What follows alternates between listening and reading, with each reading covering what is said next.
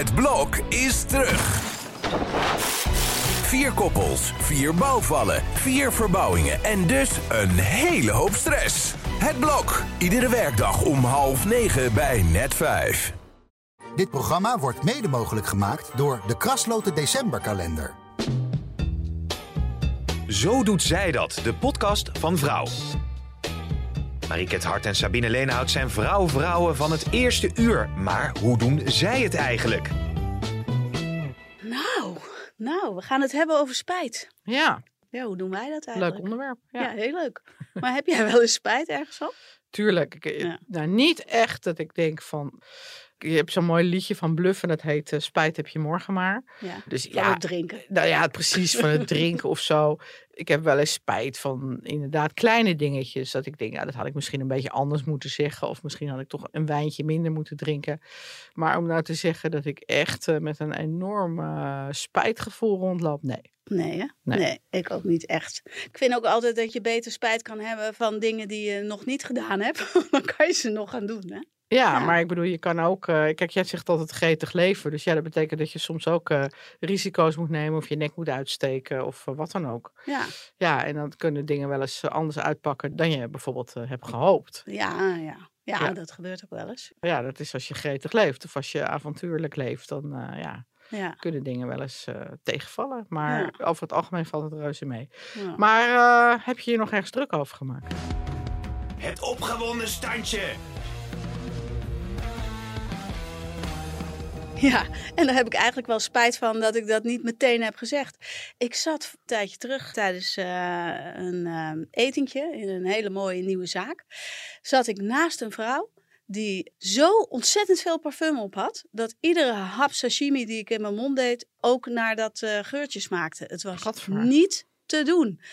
Dus ik, ik dacht nog, weet je, we zijn helemaal gestopt met het roken in, in eh, openbare gelegenheden. Nu ruik je natuurlijk al, alles. Want Mhm. eh, vroeger rook alles naar de rook Ja. en nu ruik je mensen. Maar dat je mensen zo overdadig ruikt, dat is echt niet te doen. Ik vind het gewoon, eh, ja, ik wond me er vreselijk over op. Ja, vind je dat parfum erger dan zweet? Nou ja, dat heb ik nog nooit meegemaakt. Dit was zo'n, ehm, weet je, zoals Poisson vroeger kon ruiken. Ken je dat geurtje Mhm, nog? Nou, ja. dat was ook niet te harde. Dit was ook zo'n luchtje wat heel erg leek op van die luchtjes die wel eens in een, eh, als je zo'n winkel binnenkomt, dat ze zo'n eh, huisparfum Ja. hebben, wat niet te doen is. Nou, zo'n soort luchtje, zo sterk ook. Zo'n alsof goedkoop een, luchtje. gewoon, Ja. ja, zo'n goedkoop chemisch, alsof er een geurkaars Oh ja. naast me aan het wakkeren was. Nou, het was niet te doen. Want ik ga wel eens, nou niet heel vaak, misschien één keer in de twee jaar of zo, naar zo'n 40 Up Dance Party, weet je wel. Oh, Dus dan krijg je allemaal oude mensen die eh, gaan dansen. ja.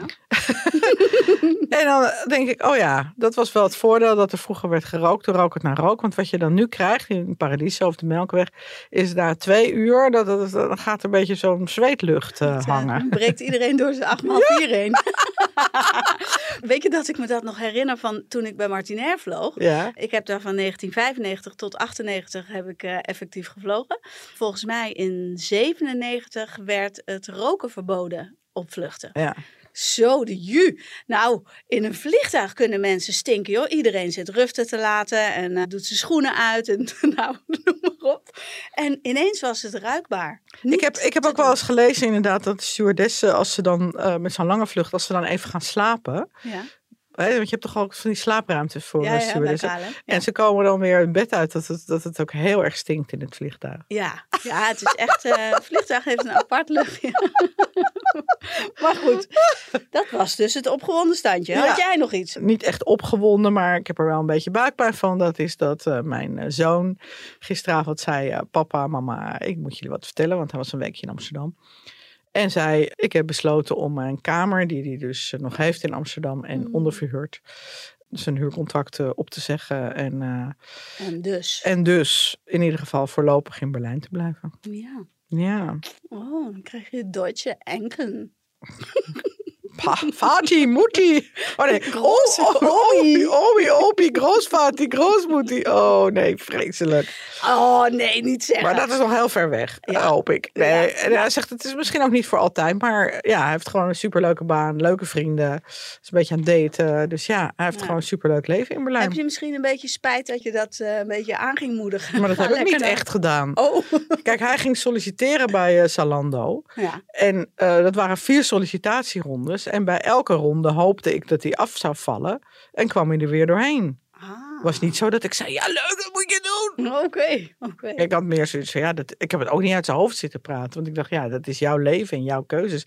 En ja, het belangrijkste is gewoon dat je kind gelukkig is natuurlijk. En hij Ja. is dus super gelukkig. En het is geen Australië. Dus nee. dat scheelt. Nee, dat scheelt zeker. Dat is echt zo'n zo'n ballen en weg, niet Ja. te geloven. Daarom. Maar ja, ik heb er wel een beetje buikpijn van. Maar het zal, het zal wel wennen. Het zal wel slijten. En gewoon vaak erheen. En ik hoop dat hij ook vaak bij ons komt. Oh, leuk. Maar goed, even eh, naar eh, spijt. Eh, Ja. We hebben vandaag een hele leuke gast. Dat is Stella Bergsma. Die kennen we allemaal.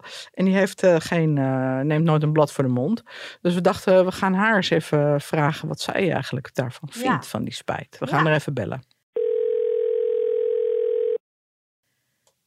Hallo? Dag Stella met Sabine. Hi, en met Marieke. Hallo. Hoi. Hey, we hebben het over spijt. Want jij zegt dat je Ja. nooit ergens spijt van hebt. Klopt dat? Eh, hoogstens van iets wat ik niet heb gedaan. Oeh, Ja, wat dan?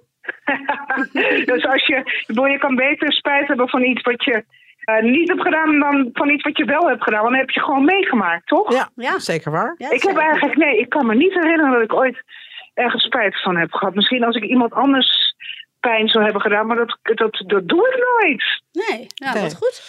Op het moment dat jij heel uitgesproken tekst op de socials eh, zet of, eh, of hele uitgesproken gedichten waar mensen dan iets van vinden, heb je daar dan ook nooit spijt van? Nee, nooit spijt van. Ik vind ook eigenlijk, stel nou dat je wel spijt hebt, hè, want ik kan wel, ik heb wel eens een keer iets gezegd.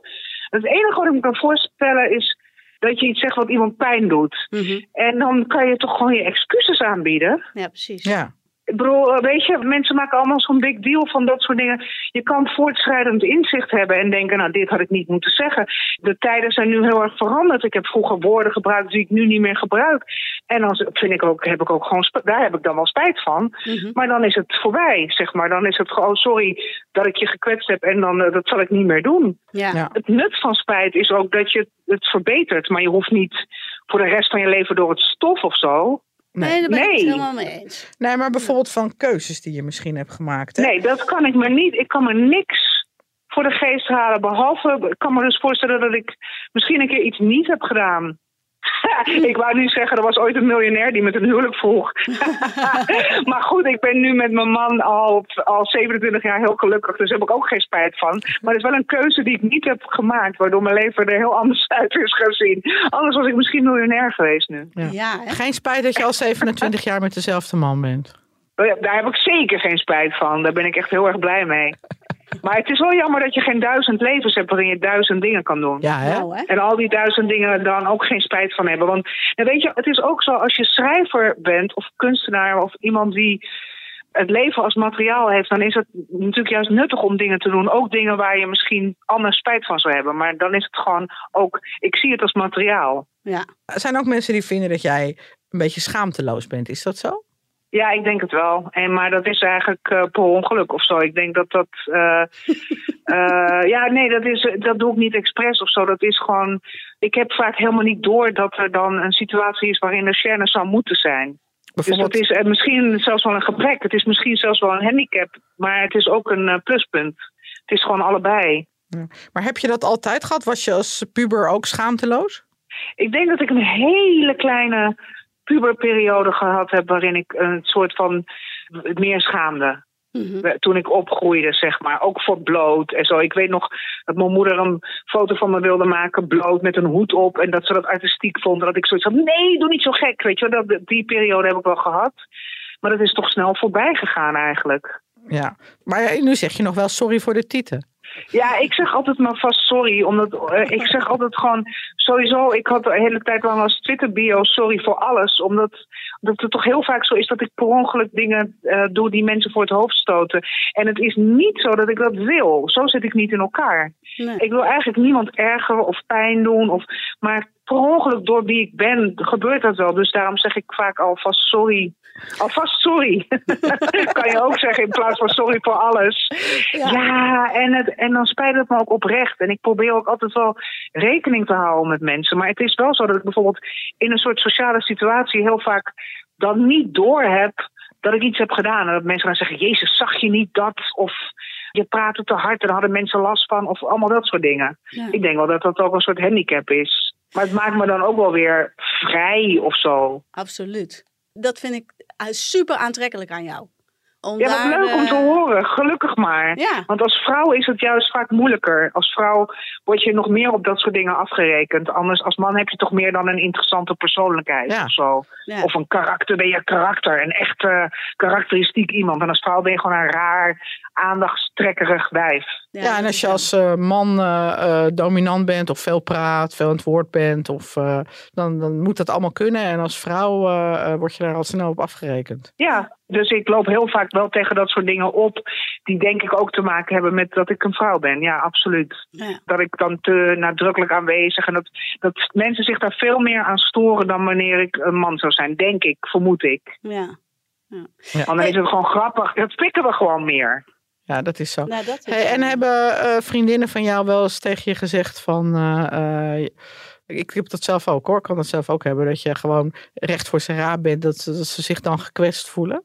Vriendinnen niet zozeer, die kennen me ook zo goed. En ik denk dat als je me kent, echt persoonlijk, dat, dat eh, heel veel van mijn vriendinnen zullen dan denk ik zeggen dat ik, dat ik, eh, dat klinkt dan nu alsof ik mezelf op de borst kop, maar dat ik juist een heel lief en empathisch iemand ben. Mhm. Dus in dat soort situaties zal ik niet zo snel iemand kwetsen of zo. Nee. Maar dat is dan eerder dat ik niet door had in een restaurant dat ik te hard had gepraat. Of dat ik niet door had dat ik eh, moest lachen. Of, of dat ik raar met mijn benen wijd zat terwijl je met je benen over elkaar moet zitten. Het is eerder dat soort dingen dan dat ik. ja, ik denk niet dat het zo snel voorkomt. Ik, het is wel eens voorgekomen hoor, dat ik op een feestje of zo tegen iemand iets heb gezegd wat niet goed viel. Ja. Eh, maar dat zijn dan meestal niet vriendinnen. Want als je me kent, dan weet je denk ik dat het meer een soort jonge hondengedrag is dan dat ik, dan een, dat ik het gemeen bedoel of zo. Ja, ja, ja. Hey, en kun je je nog iets voor de geest halen wat je niet gedaan hebt en waar je dan een beetje spijt van hebt dat je dat niet gedaan hebt? En wat je misschien alsnog zou kunnen gaan doen? Als ik nou met die miljonair was getrouwd Ja, ja. en dan een relatie had gekregen, een buitenechtelijke relatie had gekregen met Steven, waar ik nu mee ben, ja. dan hadden, dan hadden Steven en ik gewoon uiteindelijk er vandoor kunnen gaan en dan was ik zo rijker geweest. ja, dat is wel lekker, hè? Ja. Ja, ja dat zijn leuke dromen. Trek je je ook wel eens aan van kritiek op eh, social media? Waar bijvoorbeeld dat eh, mensen dan boos worden als je bijvoorbeeld inderdaad eh, te veel bloot laat zien? Ja, ik trek me wel dingen aan. Bijvoorbeeld, nou, bijvoorbeeld laatst was er dus bij Onbeschrijfelijk Bijblieg, een, eh, dat was er niet iets op van social media, maar een recensie waarin iemand dan zegt dat ik de irritatiefactor heb en dat het is you love her or you hate her. En dan, dat zou je eigenlijk kunnen zien als, nou, dus iemand met een persoonlijkheid of zo. En toch trek ik me dat aan. Dan denk ik, waarom dan? Mm. Waarom? Why do you hate me? Why? Het kleine meisje in mij denkt dan van, maar, maar, hè, maar ik ben toch, waarom? Ik meen het toch goed? Of zo. Dus, en, dat, en op een of andere manier hangt dat een beetje om me heen. Mhm. Zo van, je vindt het wel of niet leuk. En ik heb daar zelf een soort blinde vlek voor. Ik zie niet waarom dat is. Hmm. Ik kan dat niet zien. Waarschijnlijk heb ik gewoon geen goed beeld van mezelf. En zie ik niet waarom ik irritant ben. Nou, dat Nee, maar dat meen, ik, dat meen ik serieus. Ik zie dat niet. Dus ik denk niet, als ik het lees van, oh ja, verdomd. Ja, dat snap ik ook wel. Of ik denk dan, ik snap het echt oprecht niet. Nee, nee, maar ja. En dan trek ik me wel aan. Dat is wel toch iets wat me een soort van pijn doet. Want ik zou liever iemand zijn die iedereen gewoon leuk vindt. Maar er is niemand die iedereen leuk vindt. Nee, dat is ook zo. Maar Nee. snap je? Nee, Dat het dan bij je, dat het om je heen hangt. Van ja, dit is Stella, je vindt het leuk of je vindt het niet. Dan denk ik, maar, maar waarom dan toch? Oh, maar Ja. ik vind die typeringen helemaal niet opgaan hoor. Het is niet eh, ofwel of niet. Nee, toch? Nee, Nee. nee. dat vind ik Zo- ook niet. Nee, Dat zegt ook wel iets over die Dat recensent zegt hoor. iets over die recensent. Ja, wat Ik vind het ook best wel heftig om het in een recensie te zetten, overigens. Want het is ontzettend persoonlijk en gaat niet over mijn werk. Nee, Precies. precies. Nee. Het was een vrouw overigens. Oh, Ja, ja, ja. ook nog. Interessant. Ook dat nog. Interessant. Dat raakt me dan wel een beetje. Dan heb ik liever dat, dat diegene gewoon zegt van, nou ja, ze, ze deed het niet goed of zo. Dan dat, het- dat het zo persoonlijk is over mij. Ja. want als je het niet Ja, goed deed, kan je nog, daar kan je nog wat aan doen. Maar ja, jezelf Dat kan je verbeteren. Want ja. ik, eh, ik, ik eh, ben wel dichter en schrijver. Ik sta op een podium, maar niet op dezelfde manier als dat ik nu sta. Nu doe ik ook een beetje acteren erbij. En dat wil ik graag zo goed mogelijk doen. Dus als ik daar, weet je, ik dat nog kan verbeteren, dan doe ik dat graag. Mhm. Ja, Ja, dat Ja. snap ik. Ik ben wel een perfectionist ook. ja. Ja. Hey, en nog even over je theatervoorstelling, Onbeschrijpelijk Weibelijk. Tot wanneer kunnen we die nog zien? Tot 16 december. En we gaan nog door het. 16 december zijn we in de kleine komedie, maar dat is bijna uitverkocht. Hmm. Eh voor geloof ja, nee, echt nog heel weinig kaartjes zijn er. En we zijn in ieder geval in december ook nog volop eh, door het land aan het rijden met heel hard muziek aan. Ja, leuk. Superleuk. Leuk. Nou, ik ben heel benieuwd. Nou, dankjewel voor Ja. je tijd. Ik Ja. hoop eh, dat je Ubertje zo direct komt. Ja, dat hoop ik ook. Oh, ja, ik hoop dat ik hier niet eh, voor eeuwig in eh, Amsterdam Noord ben gestrand. Nee. Maar we gaan het proberen. Dames, het was hartstikke gezellig. Vond ik Dankjewel. ook. Veel succes met alles. Oké, fijne middag. Doei. Doei.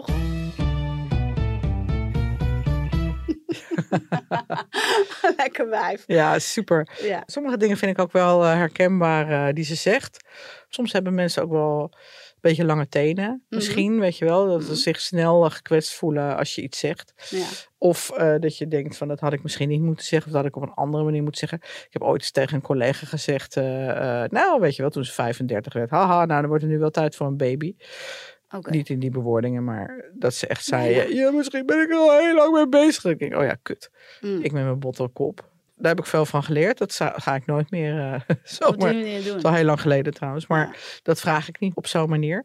Nee. Qua geld, ik heb eigenlijk wel een klein beetje spijt dat ik mijn eh, een mooie huis in Amsterdam eh, heb verkocht. Nou, daar heb ik ook spijt van. Op de Haarlemmerstraat. Dan had ik echt eh, weinig eh, geldzorgen gehad hoor. Ja. Vandaag de dag zou het gewoon heel erg leuk zijn om nog steeds een huis op de Haarlemmerstraat ja, te hebben. zeker. Ja, Weet je wel, dan drie doe je- verdiepingen dan en ga een je- heel groot dak. Ja, nou ja, ik had eh, drie verdiepingen in de Hoofddorppleinbuurt. ja. En eh, ja, die heb ik ook verkocht omdat ik gewoon graag een huis met een tuin wilde en waar kinderen buiten op straat konden spelen. Ja. En ook gedaan. Ja. Maar als ik inderdaad dat hele pand nog had met die eh, drie verdiepingen, had ik ook heel, was ik een multi, nou niet multi, miljonair geweest. Ja. Over huizen en spijt. Toen ik net in Bergen woonde in eh 2007. Zes. Nou, toen kwam ik er natuurlijk een jaar later achter dat Andy eh, eh, zo ontrouw was als een, als een hond. Achteraf heb ik wel eens gedacht, ik had toen meteen de stekker eruit moeten trekken en terug naar Amsterdam moeten gaan. Maar ja, je zat met twee kleine kinderen. Ja, nou, dan waren die twee kleine kinderen gezellig mee teruggegaan naar Amsterdam. Ja, maar ik snap wel dat je die keuze toen niet maakte. Nee, maar toen ben ik nog even tien jaar blijven hangen in een relatie die helemaal niet goed voor me was en waar helemaal geen verbetering zat. Het is, eh, het is echt niet goed voor mij geweest. Het leven is echt bloody short, hè? Ja, dat is waar. Beetje blijven hangen aan zo'n kerel omdat je denkt dat het toch weer beter wordt. Dat is echt, eh, dat is spijtig. Maar heb je dan het gevoel dat je meer met je hoofd moet denken of meer met je hart? Of maakt dat niet zo uit? nou, ik zit natuurlijk al veel in mijn hoofd. Ja. Maar ik kan, ja. En aan de andere kant kan ik ook heel, heel erg vanuit eh, eh, gevoelens, eh, ge- gewoon van wat ik in mijn lijf voel handelen. Ja, nee, maar ik kan me voorstellen dat zo'n beslissing van ik blijf bij hem of ik blijf in Bergen, dat je dat heel erg met je hoofd doet. Die was voor, ja, volledig vanuit, dat is de meest verstandige beslissing. Dat is het beste voor de kinderen. Ja, Ja, vanuit die beleving is, dat wel, is die beslissing wel genomen. En ik, ik heb ook wel eens eh, commentaar gehad van mensen die zeiden... ja, jij wil gewoon je plaveide leventje helemaal niet opgeven... met je piloot en je Oh ja. vrijstaande huis. En, eh, dus je neemt het gewoon op de koop, dat gedrag op de koop toe... en dan kan je lekker eh, zo blijven leven. Nou, dat vond ik wel pijnlijk om te horen, want dat is het nooit geweest. Want het, het deed mij natuurlijk...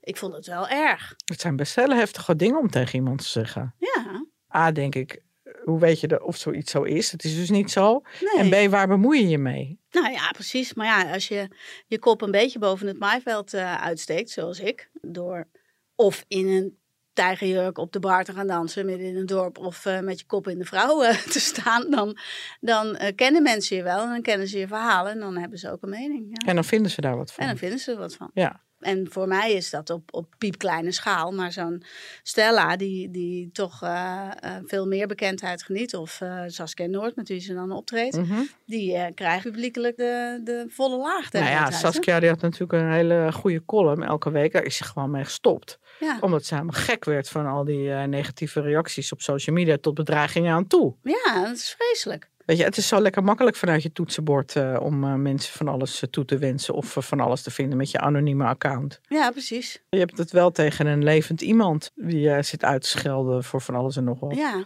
nou ja, dat soort mensen, dat die geen spijtgevoelens hebben. Nou, die hebben ze wel. Ik bedoel, ik heb als televisie gezien dat inderdaad die reaguurders dan ineens werden geconfronteerd. Of nog erger, dat uh, mensen die uiteindelijk voor de rechter moesten komen, die uh, politici hadden bedreigd bijvoorbeeld. Ja. En die daar, oh joh, mijn gezin en oh, mijn werk. En die daar dan jankend van spijt uh, ja. staan. Ja. Ja, we hebben straks natuurlijk kijktips, maar ik kan er nu alvast een geven. En dat is uh, Sander uh, versus uh, de socials. En daarin gaat Sander Schimmelpenning, die zelf natuurlijk ook als klein boos mannetje ook wel op de Twitter rondgeraast heeft. Maar heel veel haat heeft meegemaakt. En doodsbedreigingen heeft gehad en, uh, en meer. Op een documentaire-achtige manier legt hij uit wat er nou gebeurt. Wat er binnen ja. uh, de social media gebeurt. Nou, het is zo interessant. En het mooie is dat ze de, de leader, of zoals het programma dan begint, zit hij in een cafeetje en dan uh, zegt hij zelf, nou, oh, mijn nieuwe column staat in de krant. En dan krijg je dus, zitten er allemaal mensen aan tafeltjes om hem heen. En die gaan reageren zoals er op Twitter gereageerd wordt op zijn column. Mm -hmm. En daar zitten dus ook van die hele lelijke, domrechtse, achterlijke comments bij. Maar ook hele lieve vrouwen die hem gewoon een lekker ding vinden. Weet je, al die verschillende. Mm -hmm. En dat is op die manier in beeld gebracht. Ik vond het echt heel interessant. Maar het plakte dus een gezicht op van die Kevin, zoals hij het noemt. die uh, hem echt zo schofferen. Het is zo Ja. erg. Maar goed, Nee, ontzettend heftig. In de rubriek eh, Zo doet hij dat laten we altijd een man aan het woord. En we Ja. hebben nu een Vlaamse acteur, radio- en televisiepresentator en schrijver. Hij heet Johan Terrein. En hij heeft een boek en een pod- Johan Terrein. ja, met een boek en een podcast met de titel Tot onze grote spijt. En wie hebben er meer last van spijt, mannen of vrouwen? Zo doet hij dat. Ja, wie er nu vaker last van heeft. Ik heb de afgelopen twee jaar heel veel mensen gesproken over hun grote spijt. Dat deed ik voor mijn podcast en mijn boek, Tot onze grote spijt. En daar reageerden veel meer vrouwen dan mannen op mijn oproep om daarover te vertellen. Nu, dat is misschien niet echt helemaal eh, onlogisch als je bedenkt dat vrouwen doorgaans toch wat meer met hun gevoelsleven bezig zijn. Al is dat misschien een oud cliché dat stilaan zal eh, vervagen. Maar ik ga er niet van uit dat er een verschil is, omdat eh, spijt gewoon normaal menselijk gedrag is. Dat we allemaal vertonen, dat ook een heel duidelijk nut heeft. Dat dient om onze levens te kunnen bijsturen. Ehm, of het nu gaat om kleine spijt of om grote spijt. De kleine spijt zoals, oh, ik heb precies toch iets te veel gegeten. Of ik had die hele zak chips niet moeten leeg eten. Tot grote spijt van, ja, ik kan in het vervolg misschien beter een ander type partner uitkiezen. Of het nu klein is of groot, het dient echt als een soort van evaluatietool, als een soort van feedback-instrument om je leven in de toekomst, om in de toekomst betere beslissingen te gaan nemen. Waar mensen voornamelijk spijt van hebben, en het is toch een opmerkelijk verschil, veel meer mensen hebben spijt van wat ze niet hebben gedaan, in plaats van van wat ze wel hebben gedaan. En dat heeft ook een soort logica. Hoe ouder je wordt, hoe meer keuzes er natuurlijk in je leven al gemaakt zijn. En daardoor zijn er dus ook heel veel dingen ja, niet gebeurd. Elke keuze houdt ook in dat je een andere keuze niet maakt. En van die keuzes die je niet hebt gemaakt, van de dingen die niet gebeurd zijn, daar kan je natuurlijk heel moeilijk van voorstellen hoe dat echt zou gelopen zijn. Dus creëren we daar een soort ideaalbeeld van, die dan leidt tot die spijt. Een heel goed voorbeeld daarvan is uh, bijvoorbeeld het de spijt je kan voelen dat je een of andere jeugdliefde niet gevolgd bent of dat je niet hebt durven initiatief nemen toen. Dat is echt een, een heel goed voorbeeld van hoe we gaan idealiseren natuurlijk, want had je dat op dat moment wel gedaan, heb je natuurlijk geen enkele garantie dat het dan wel goed gelopen was of dat er geen strubbelingen waren geweest in die relatie. Dus kansen die je verkeken hebt, moed die je niet gevonden hebt, dat zijn dingen waar mensen eigenlijk voor een heel groot deel spijt van hebben. En dat geeft toch het idee dat we misschien iets wat vaker moediger moeten zijn in het leven om aan het einde ervan niet met spijt te blijven zitten. Mooi. Eh, ik snap wel waarom hij meer eh, eh, spijtverhalen van vrouwen krijgt dan van mannen hoor. Ik heb hem even gegoogeld. Het is echt een ontzettend lekker ding. Ja. Ja, maar wat vind je ervan wat hij zegt? Dat begrijp ik wel, ja. Het is meer wat Stella ook zegt, hè? Eerder spijt van de dingen die je niet hebt gedaan. Ja, dat zei ik natuurlijk. Ja, en dat zei jij ook. al. Ja. Ja, ja, en hoe ouder je wordt, inderdaad, hoe, hoe minder je die kans hebt eh, Ja. om die dingen alsnog te doen. ja. Heb jij de, de film The Tourist wel eens gezien? Ja, Dat er een lawine naar beneden komt Mhm. en dat hij wegrent bij zijn gezin. ja. Ja, nou, daar heeft hij dus de rest van de film ook spijt van. Want zijn vrouw eh, die behandelt hem nadien echt zo naar. Omdat ze het zo'n slappe hap vindt. Dat is wat Johan ook zegt. Dat je de moed ontbrak om bijvoorbeeld in dit geval je gezin te beschermen. Ja. Maar ja, ook spijt dat je die jeugdliefde niet nagejaagd eh, nou, dat heb ik dus wel gedaan. Heb ik misschien wel eens verteld toch in de podcast. Dat ik met mijn jeugdliefde heb afgesproken. Ja, in oosten van het vakantieliefde. land. Ja, in. Zwolle. Ja. Nou, Nou, daar ik heb, heb spijt spijt dat ik dat wel heb gedaan. Want, nou ja, het was gewoon een hele mooie herinnering. En die had ik liever gekoesterd dan dat we elkaar hadden gezien. Want nu denk ik, ja, het was toch eh, anders dan ik eh, in mijn herinnering had. Ja. ja. En je kunt dingen ook zo lekker idealiseren. Ja, dat heb je Toch? misschien ook, dat je het gaat romantiseren inderdaad. Ja. Ja. Ja. dat heb ik ook wel hoor. Met, heb ik voor ons boek, ons Zo Doet Zij, dat boek, waar wij allebei... Dat in mei uitkomt. Ja, en waar de folder van al eh, bij ons op de mat ligt. Wat dus de deadline nog echter maakt. Maar ehm, daar moest ik eh, het hoofdstuk over scheiden of blijven, Mhm. moest ik schrijven. Nou, dat is in deze periode best een pittig eh, hoofdstuk, zo net met die break-up. eh, nou, dat kan ik me voorstellen. ja. Maar wat ik wel eh, grappig vond, dan moest ik dus ook iets opbiechten. En toen heb ik dus opgebiecht dat ik als, als puber ben ik een keer heel erg verliefd op iemand geweest die echt nooit van zijn leven de mijne zou kunnen worden. En daar heb ik in mijn hoofd wel iets mooiers van gemaakt eh, dan dat het misschien is hoor. Dat Ja. is Maar ja, the one that got away. maar ja, ik heb dus twee vriendinnen die een relatie hebben gehad met een getrouwde man. Ja. En die, ja, die vonden die man, die zette ze ook op een voetstuk. Maar misschien ook omdat hij een beetje onbereikbaar was. Mm, ja. Net zoals je inderdaad als puber verliefd kon zijn op een popster of zo. ja. En dat je dan... Ernst Jans. Ja, god, kijk, ja, hm, ik wou iets heel lelijks zeggen over Ernst Jans. Daar krijg ik spijt van. oh ja. nou ja, ik vond hem vroeger ook zo knap. Jeetje, ik ging naar al die concerten. En ja, hij is nu gewoon wel echt een oudere man geworden. Ja. Hij is ook twintig jaar ouder dan wij hè? Ja, daarom. Dus Ja. dat zie je dan ook wel. Dus Ja. ja, hij is ook gewoon ouder. Terwijl eh, je dan het liefst gewoon het beeld bij je houdt van hoe iemand er vroeger Toen eh, hij uitzag. 30 was. Ja. Maar eh, eh, misschien eh, moet ik even wat opbiechten. Opgebiecht. Nou, want waar ik dus echt spijt van heb, maar ook dat heb ik misschien wel heel erg geïdealiseerd in mijn hoofd, is dat ik geen derde kind heb gekregen. Hmm. Ik heb eh, vrij jong kinderen gekregen. Bij de eerste was ik 27, bij de tweede was ik 30. Mhm. En toen ik eh, eh, dus zeg maar zo 7, 8, 39 was, had ik zoiets van het, een beetje het is nu of nooit. Ja.